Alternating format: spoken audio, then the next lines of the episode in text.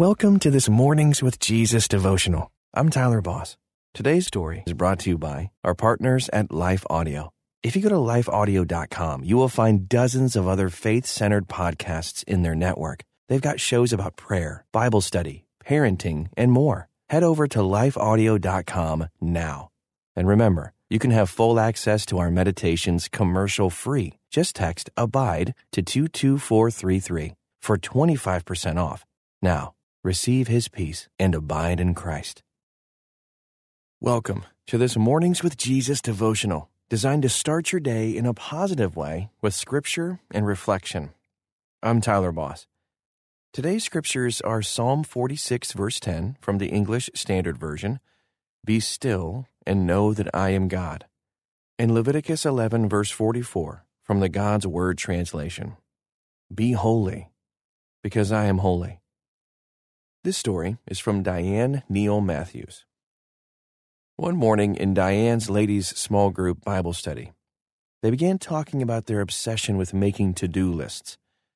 Two of her friends admitted that on more than one occasion she had written down a chore they had already done, just to get the satisfaction of crossing an item off the list.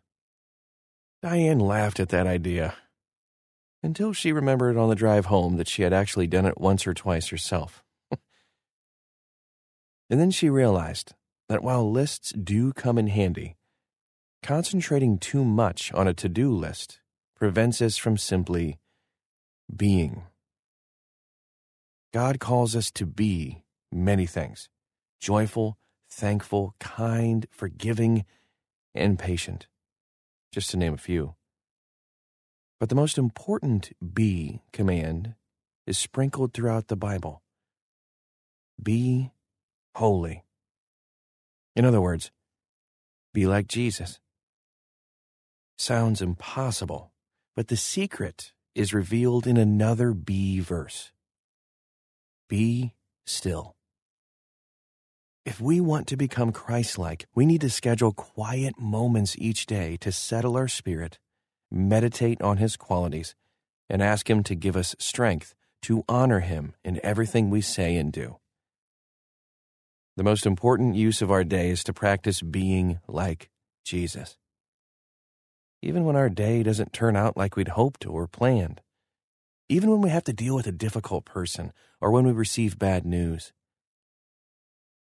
Every day, we can expect to encounter plenty of opportunities to choose between behaving like Christ would and acting on the basis of our natural instincts.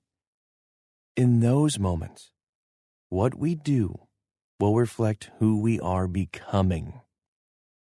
And that's much more important than crossing off every item on the longest to do list. Here's a step of faith you can take today. Take a few moments to review your written or mental to do list for the day ahead.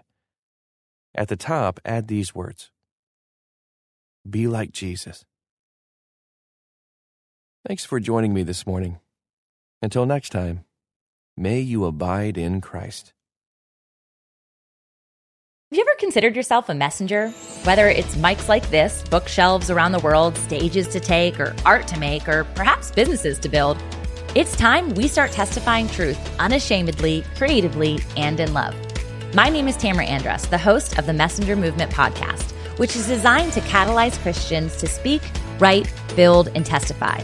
You're ready to turn your message into a movement and want to run with other messengers doing the thing at scale globally, search and follow the Messenger Movement podcast on your favorite podcast platform today or lifeaudio.com.